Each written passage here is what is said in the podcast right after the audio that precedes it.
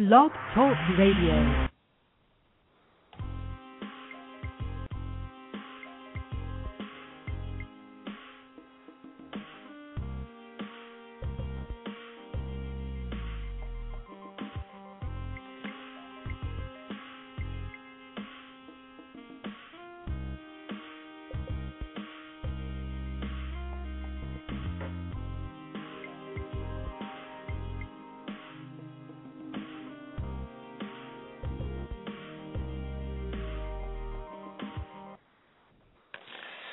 Good evening and welcome to Monergy Live.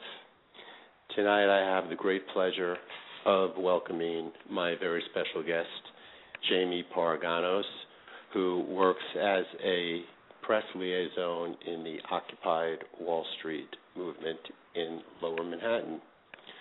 While we're waiting for Jamie to call in, um, I think it would be productive to just talk a little bit about what that movement has accomplished so far.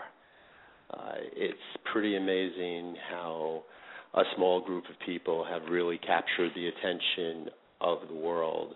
Uh, Occupied Wall Street has been going on for perhaps one, maybe two months in a park in downtown Manhattan. I actually visited the site last Friday and was very impressed with the seriousness of the people and what they're trying to accomplish. Um, hold on, I think we have Jamie. Are you there? Yes, I am. Hi, how are you? Can, is it a good connection? Uh, uh, it's a very good connection. Um, okay, I was great. just uh, telling the audience how uh, I met you actually last Friday when I came to um, uh, to actually see what was going on at Occupied Wall Street. Am I correct in assuming that the movement has been going on for about one to two months? Am I in the right ballpark as far as the time goes? In terms of this particular aspect of it, yes. Uh, but from my understanding, it was being planned months in advance. Um, there were meetings taking place uh, that followed the General Assembly format as early as August. Uh, but several several different organizations uh, were participating, and individuals not affiliated with organizations. Uh, when we heard about the uh, protest, uh, you know, we just basically showed up, and it took off from there, and has culminated into what it is now today. Right. And so so that's approximately 4 to 6 weeks that people have been um, using that space in downtown Manhattan. Yes, uh, it started on September 17th. Uh, October 17th was the 1 month anniversary. Right. Oh, very interesting. Um, Jamie, if you could, for our audience, if you could give a little bit of your own background and also what prompted you to get involved with the Occupied Wall Street movement. Sure. Um, well, basically, I used to be uh, an administrator for the United Federation of Teachers. I ran a uh, after-school program for them um, in East New York, Brooklyn, and uh, I have a degree from uh, the CUNY system in uh, international politics. So I've always sort of been active um, in the political scene, you know, attending protests, doing what I could, writing letters, trying to be active, and then even through my work itself, uh, you know, working in education and working in uh, impoverished neighborhoods such as East New York. Um, I was always sort of being active, and uh, my specialty would be, you know, sort of international policies. Um, you know the austerity measures of the IMF and such things like that have been things that I've focused on. Uh, and also, uh, my father is a Vietnam veteran, uh, so I think that that inspired a lot of my political activism because just seeing what he went through um, and knowing what we found out subsequently about the war um, and about some of the strategies that were employed. Um, you know, it was kind of disappointing. Uh, so that's another reason why I kind of became inspired to become an activist. In terms of Occupy Wall Street, um, I had no idea that it was going to uh, sort of explode the way it, it did. Um, I'm always attending protests um, you know, in New York to sort of voice my opinion when I when I have the opportunity to. Uh, but I had no idea that you know this would turn into a movement. Well, I don't think anyone did, and it's Sure. very hard to even, you know, um, qualify or quantify what it is because it's evolving just as we speak. Yes, that's true. Uh, right. Uh, so you got involved with this about what four weeks ago? Um, I got involved. Uh, I was there, not physically, but in spirit, and helping some people that were down there for the first week. But that was only because I had sustained an injury. Um, but after, uh, so I was recuperating. But after the injury healed, uh, which was about a week and maybe a, a week and a half into it, I started going down there physically. Um, you know, I would have liked to have been there since the beginning, but uh, you know, like I said, I was there uh, helping out people remotely as much as I could. Now, how would you describe the group of people that are there at Occupied Wall Street? And obviously, there's going to be a wide range. But what's your take on on the demographic, the mix?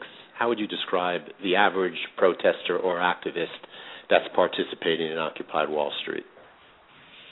Um, it's really difficult to to uh, to establish an average. I, I did read an article yesterday where someone had gone through the park and surveyed people and tried to make percentages and statistics, but then again, it depends what time of day they were there, uh, because Mhm. there are all kinds of people coming through there uh, throughout the morning, evening, up until you know two o'clock in the morning. Uh, you know, Alec Baldwin showed up last night uh, at midnight. The night before that, I'm sorry, or was it last night? I don't remember which one. But um, basically, uh, there's all types of people there. Uh, anything from students uh, to people um, in their 30s, all races, ethnicities, gender, um, people that are employed, people that are unemployed.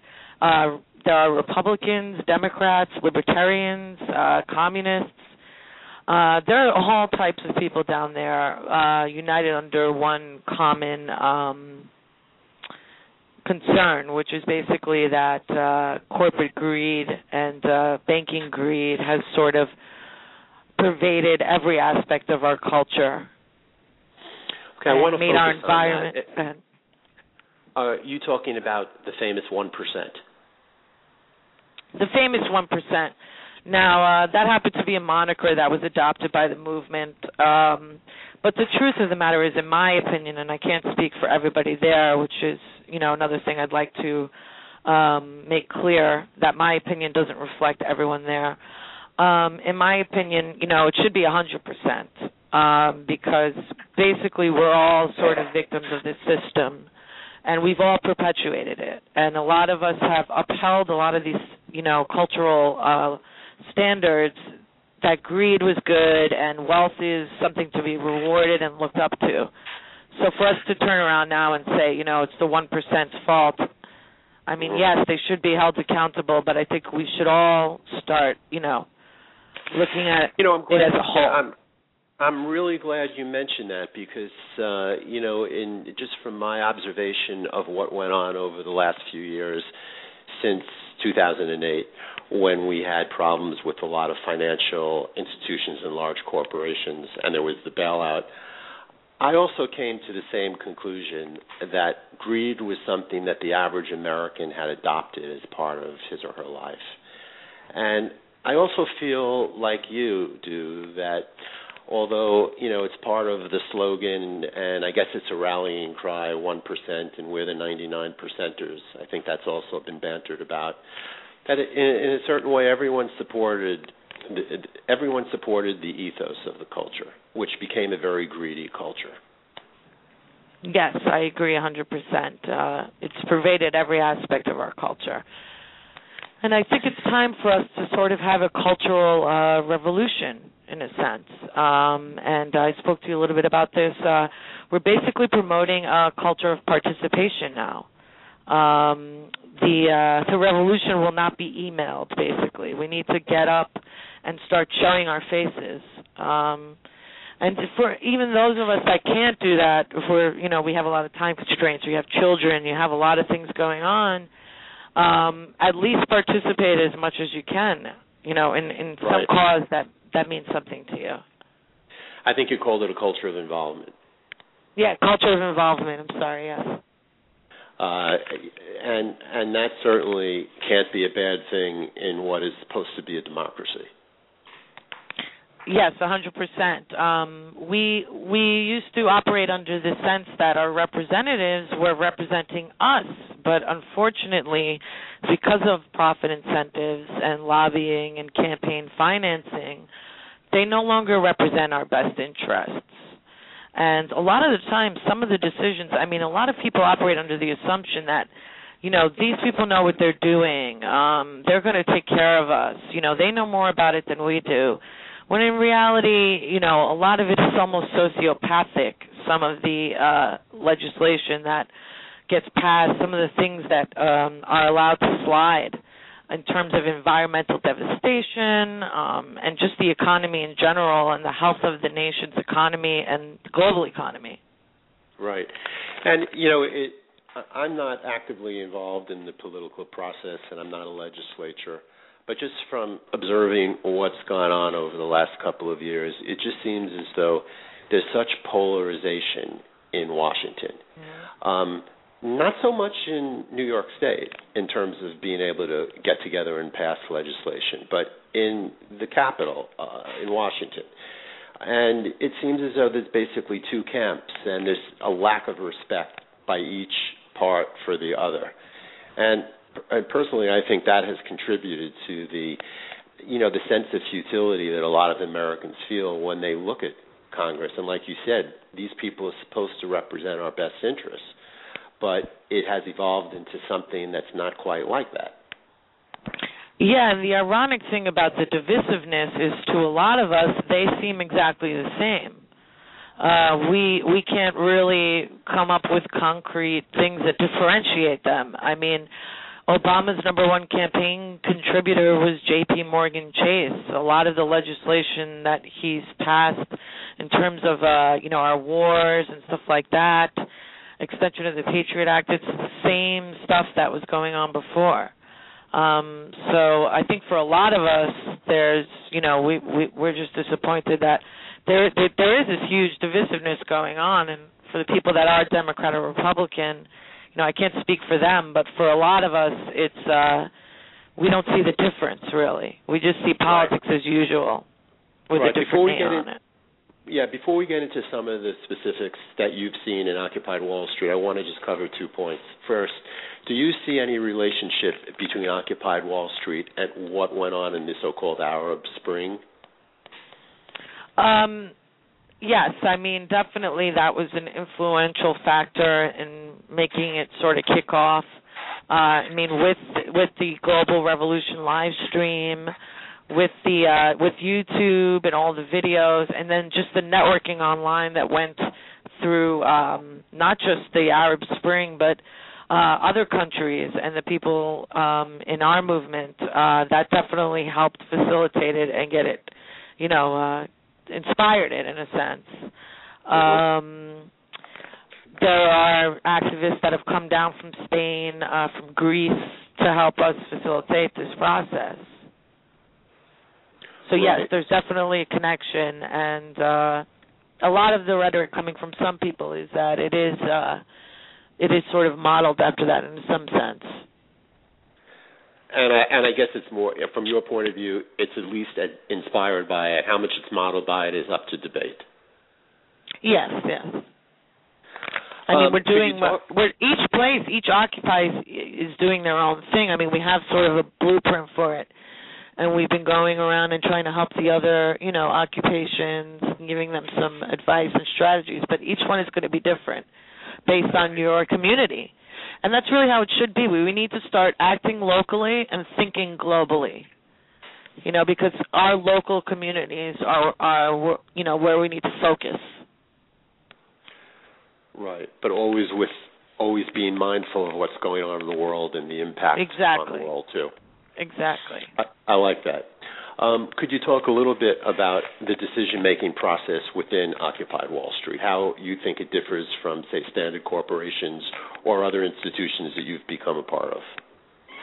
Sure. Um, well, basically, we're using a consensus model right now. Um, so, you know, even if we have uh, levels of organization, such as uh, the working groups that we've developed, um, just to give you a brief rundown of that, uh, we have a working group for education and empowerment. We have a town planning working group that decides how we're going to use a space. We have an arts and culture working group. We have economic working groups. Um, and basically, after we come to some sort of consensus amongst ourselves, we bring stuff to the General Assembly and uh, we work through the issue until everyone agrees on what is the best course of action to take. Right. Uh, so that's different because it's not, you know, an executive decision. Um, you can you can feel like your a voice is being heard, and you can be assured that your interests are being uh, represented in, through this method. Mm-hmm. Well, it, it it sounds almost like grassroots democracy to me. Yes, exactly. That's how I would describe it. Um, let me, even though you personally don't think that the one percent, you know, should bear the blame of all the ills of society, culturally and economically. Let's talk about this division that that has been, you know, the, the moniker of the one percent versus the ninety nine percent. Um, do you, since, since personally you think that everyone is somewhat responsible for the ethos of the society and perpetuating, you know, the value system of society, which one could describe as money at any cost, at, at any cost. Yeah, Um, profit at any cost. Yeah. Profit at any cost. And Mhm. and that's something that has filtered down throughout every level of society. So do you have an objection as a result about targeting the one percent as being, you know, the focus of blame and, you know, ills of society? Do you think that that's a bad strategy to adopt? No, I don't think it's a bad strategy, as it's proven to be uh, quite successful. Um, I I do think that those people do need to be held accountable. I do think people need to know who they are. What are their names? Um, what is you know? But uh, let's let's stop there. When you say they need to be held accountable, for what exactly, in your opinion? Uh, sure. For for continuing to amass wealth, um, exorbitant amounts of wealth, and uh, usually through some sort of corrupt, uh, you know, system, um, and being proud of it. Basically, we need to start calling them out and uh, saying who, what their names are. Uh, again, this is that that uh, accountability issue. Right. You know, it's funny. I'm I'm going to I'm going to actually play devil's advocate here and Sure, no problem. what you just said, um, because you know I've found from whatever business dealings I've had in my life that being greedy and being selfish is without question not confined to any particular group in society, and in a sense, from what you said, and I understand it's it, it, it's it's a good talking point. It's, you know, the one percent and the ninety niners, but you know. Sure. Uh, but but in reality, um, it could include people who are just plain smarter and worked harder to amass the wealth and had just like a great idea. For instance, let's talk about Steve Jobs. He would definitely be Sure. one of the one percenters. Would that be somebody who you'd want to hold accountable for something, especially considering that he's he's he's generously contributed to philanthropy all over the world?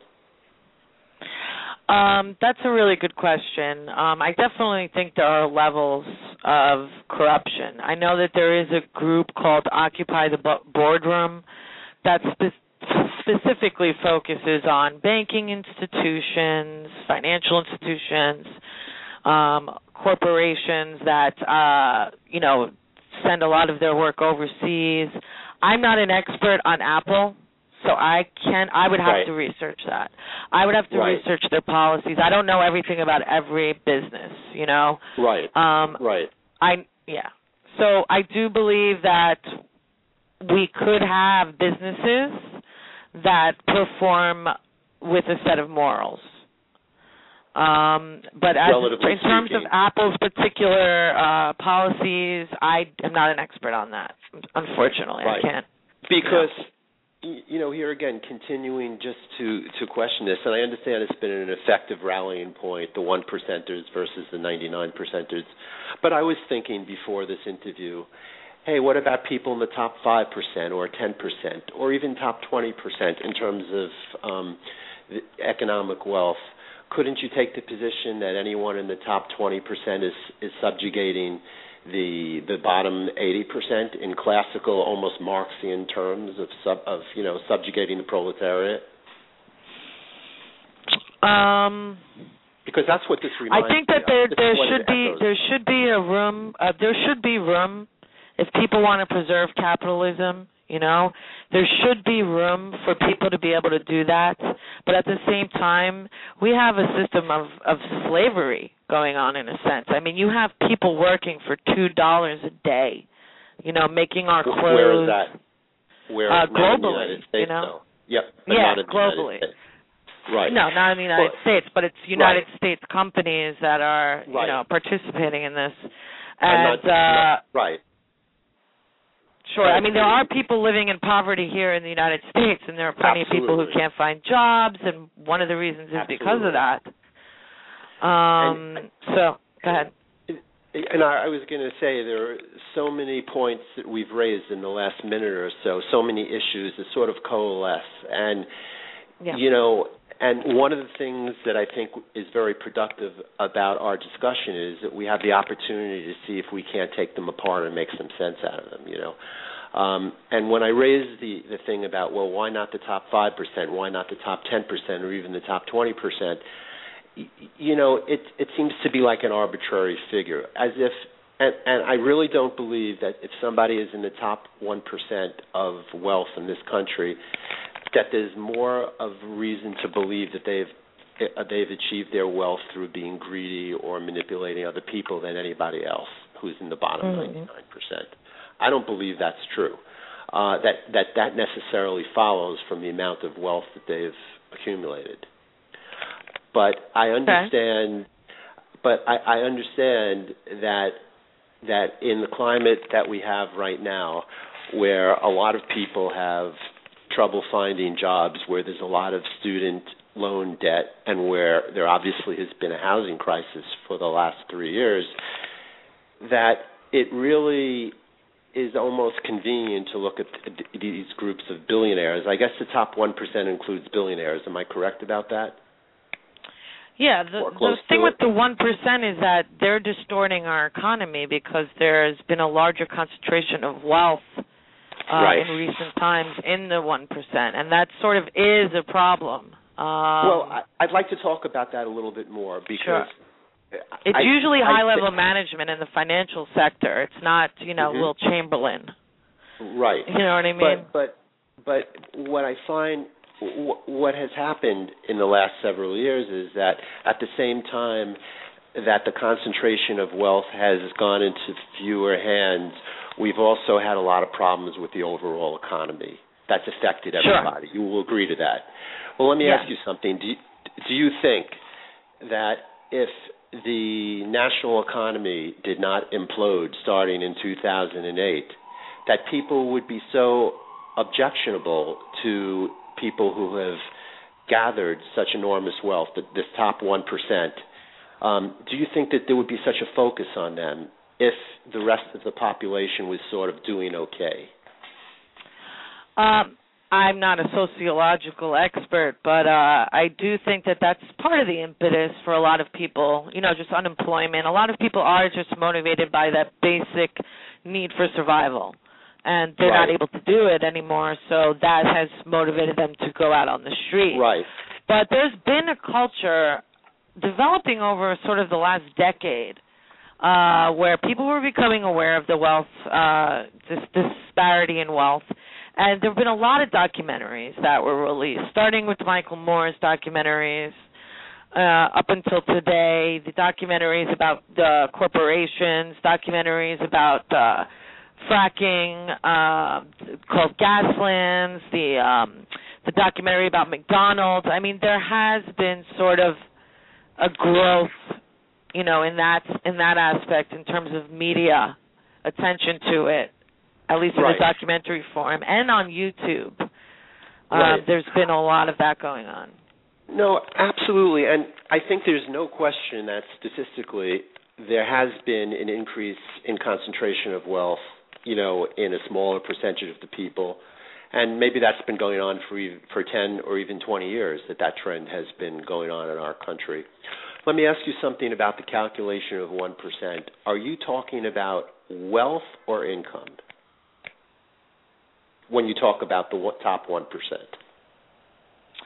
Um, we're talking about income, including capital gains.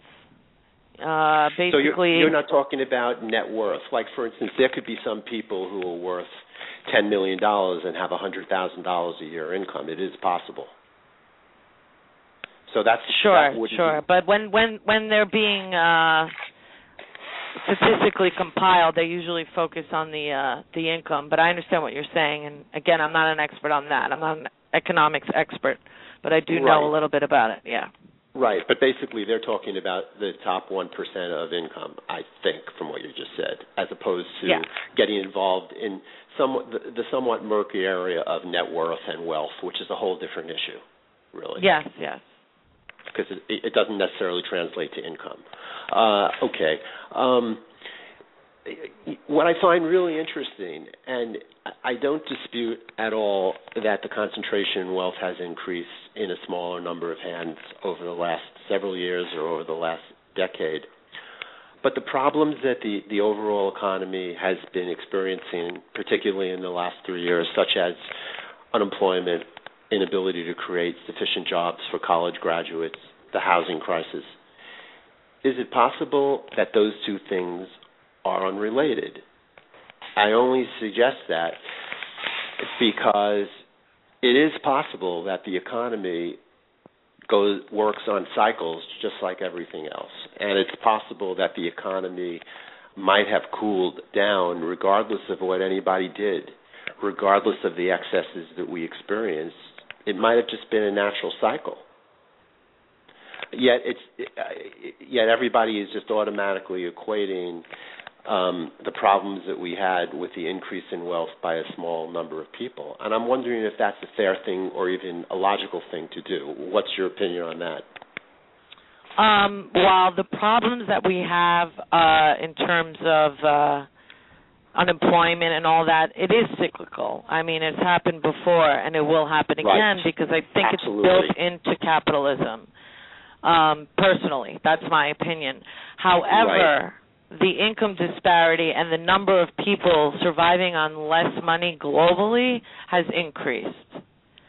Um, the poverty has increased globally, and we are we're all tied into each other. We're on the same markets now, so right. Well, actually, we're, we're just as to, responsible. No, absolutely. Everything is interconnected, but I have to take issue with you because in some of the developing mm-hmm. countries like like India and Brazil, their economies sure. have done extremely well over the last 5 years. And they're not experiencing the kind of jolts that we are now. They're in a different part of the cycle.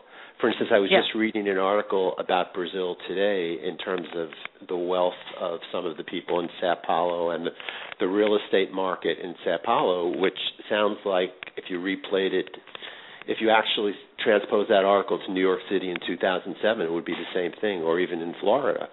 So every country is sort of in a different part of the cycle in the world now. Not everybody is suffering from what you're talking about. There are some countries that are actually thriving, and Brazil is definitely one of them. Um, I'm not an expert on Brazil, but uh, I understand they have their own wealth distribution problems as well. Is that not correct? That well, a lot of the, the, wealth you're talking about is only benefiting a small amount of people. Uh, actually, um, they've made a huge effort. I'd have to, to look into um, that. Yeah, to, to equalize the wealth in Brazil, and very successfully over the last five years.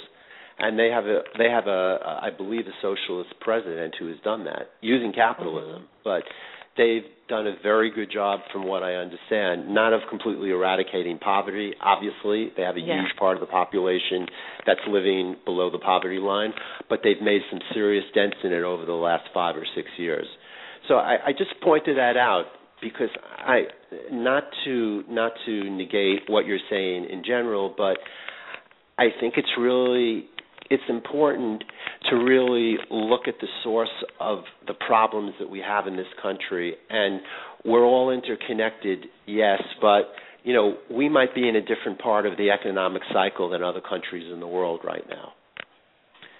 Uh, so we might, we might be, be, but I don't. I don't know what the future is going to hold. I don't know what's going to happen in Greece. I don't know what's going to happen with the euro.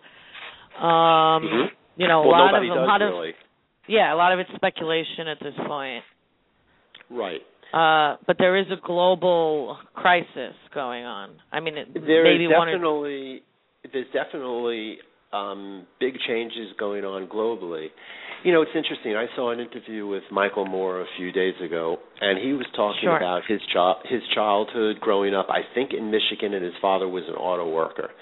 And Sure, what he Flint. said was, uh, he, he said that um, there was sort of an unwritten contract between the auto workers and the companies, where, you know, his his dad got good health insurance, dental insurance, and some type of job security, and in return, you know, the people got rich, but they weren't so exorbitantly rich, you know. yeah. And he was of the mind that his opinion was, well, that's all sort of fallen apart, and there's almost no compact between corporations and their employees, and a lot of employees are treated as disposable today.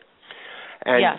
that's and that's probably true in some cases, certainly not in all corporations. There's got to be some enlightened corporations around somewhere. But the point is, Google treats its employees well, for right example. exactly exactly but what i found interesting was you know in in terms of talking about manufacturing jobs obviously a lot of manufacturing has been shipped to other parts of the world where the cost of labor is less that's where you get the two dollar a day living that you were talking about earlier hmm you know, in, in some undeveloped parts of the world. But is it really possible to go back to the good old days, certainly with manufacturing? You know, the implication in his interview, in Michael Moore's interview, is that was really the direction that we should go in, and and and that's what the problem is now. But is that really realistic to expect that that's going to happen with the fact, you know, in a diff- totally different world than 30 or 40 years ago? Um, I don't know if I didn't see the interview, so I'm not sure if he meant going back to a manufacturing base. I mean, I know a lot of our manufacturing is ex, you know, uh being done overseas, but a lot of it is automated because we have a lot more advanced machinery now.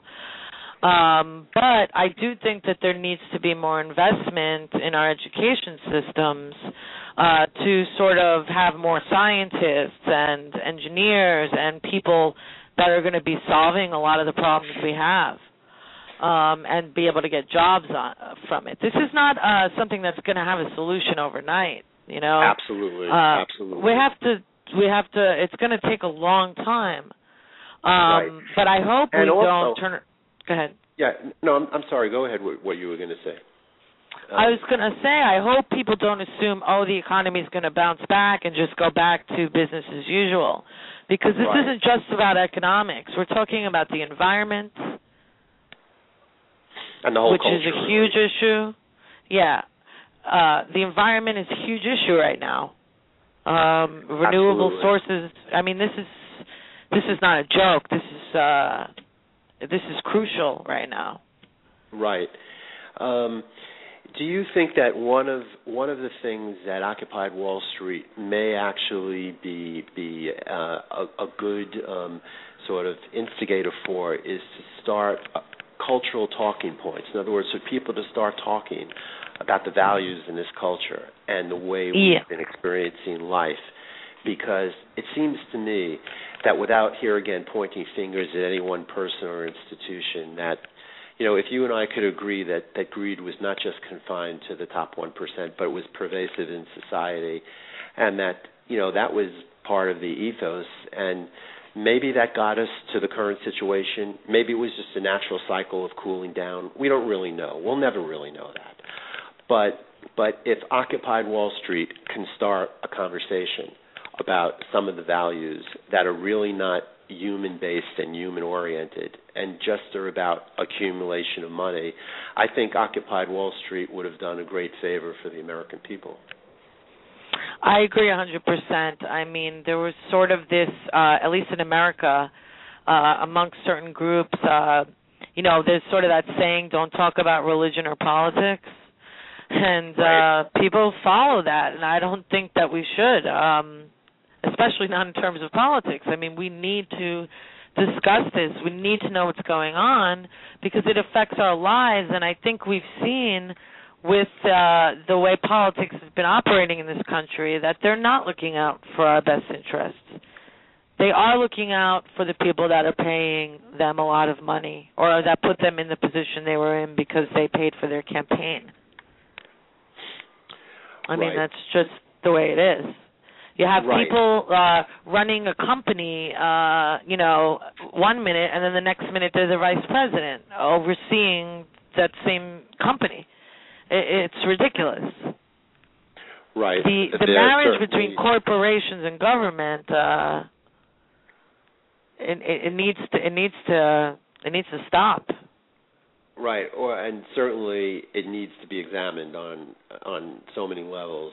Um, if Yeah. in fact it's exerting that influence, and it certainly looks like you know corporations are exerting huge influences on the political process uh, to the detriment of most people, uh, almost all the people.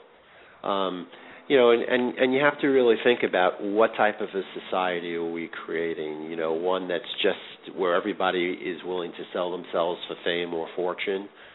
Mhm. The answer might be yeah, that that could be the kind of society that we have created.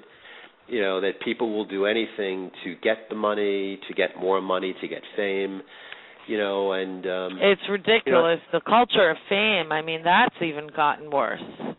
Right. i mean and- before fame used to be a byproduct of success and now it's the goal. And just And like profit yeah it's like at any cost like um you don't even have to do anything. The goal is fame so you can have a reality show like the kardashians right, um, exactly. what And- are you actually type of- contributing to society I was I was just going to say that. What type of social Yeah. benefit could you say that these people are providing? Uh, yeah, we've sort of morphed into a society that's absolutely fascinated by by fame, by celebrity, and by large amounts of money. Which is why I think Occupy Wall Street comes at a very interesting time in in American society. Very very interesting. And, and in fact, I don't think it could have come at a better time. For, I for agree 100%. alone because uh, uh, you know even if it just opens up a discussion amongst people as to hey why are we spending so much time watching a show like the you know the the Real Housewives of New Jersey or or California or wherever they are you know um what is that doing to our sensibilities? What's that doing to our value system? What does it say to us that we're willing to absorb that kind of energy from people you know? And and by the way uh, whether it's been proven or not when you subject yourself to either a movie or a video or a television show you're absorbing those images and they're going to make an impact Sure. on your psyche on your value system how you behave how you treat other people. All of that is is impacted by this this love of fame that we have in this country. And like you said not success in the real type of success but fame as a goal in and of itself Well, I think that goes back to the question of the one percent. You were asking who are they, and uh, right I have a chart here that's showing, you know, most of them are in finance. Uh, what are these people providing? What are they producing? What is the financial sector producing? Sorry, I'm Well, kind of asking uh, you a question now. Oh, okay. Uh, if you're asking my opinion on what role the financial sector plays, I can certainly give you my opinion on that. Uh, I, I think that it does play a role. For instance, in back in 2008, when I think Lehman Brothers was the first institution that was a little bit wobbly, um, it was pretty clear that if the government didn't do something, we would have had a full-blown depression in this country as it is with the governmental intervention and all the loans that they gave and i think a lot of the a lot of that money has been repaid. But i i really think that um uh we've had a de facto depression. It hasn't been a dep- people have been calling it a recession but in a lot of ways it's been a de facto depression because people are The one, afraid the thing we're going through right now, right right? They're afraid yeah, to I don't know why the rhetoric depression. has been recession. I think they're exactly. I think they're afraid to. Yeah, Exactly. I saw They're people on a food line word. the other day. Yeah, I saw people on a food line around the corner from my house with like suits on. I mean, yeah, I agree. It has Yeah. been a depression. So, uh, you know, and and this also sort of segues into not only the value system that we've had in this country up to this point, but the fact that politicians continuously lie to the American people and treat them like little babies as if they can't handle the truth. I think that's also pretty pervasive in this country. Um, I don't know if you agree. I think with that. the, the well, I think the reason why they do that is because they want to continue to get away with it, not because Right. they don't think we can handle the truth. I mean, um some countries try to control their population through shooting them. And then in America we have the manufacturing of consent, which is a popular phrase. Uh where they basically get you to believe that this is in your best interest and you know, they they through that lying and not- and lack of transparency, they get people to agree to it, and then Right. everyone sort of says, "Well, this is a democracy," you know. But I think if Right. people knew the truth, a lot of the time they would say, "Oh my God, this is ridiculous! I I can't believe this is happening." Well, it's amazing you how know, many people there are that are still unaware of what's going on. By unaware No. of what's going on, you're referring to what specifically? just in general, uh, they just believe whatever they see on the news, and Right. without thinking, Um, oh, the news is owned by corporations, so obviously they're going to put a absolutely. Uh, let me just get back to your question. I don't think I fully answered it about what role the financial Sorry. sector plays.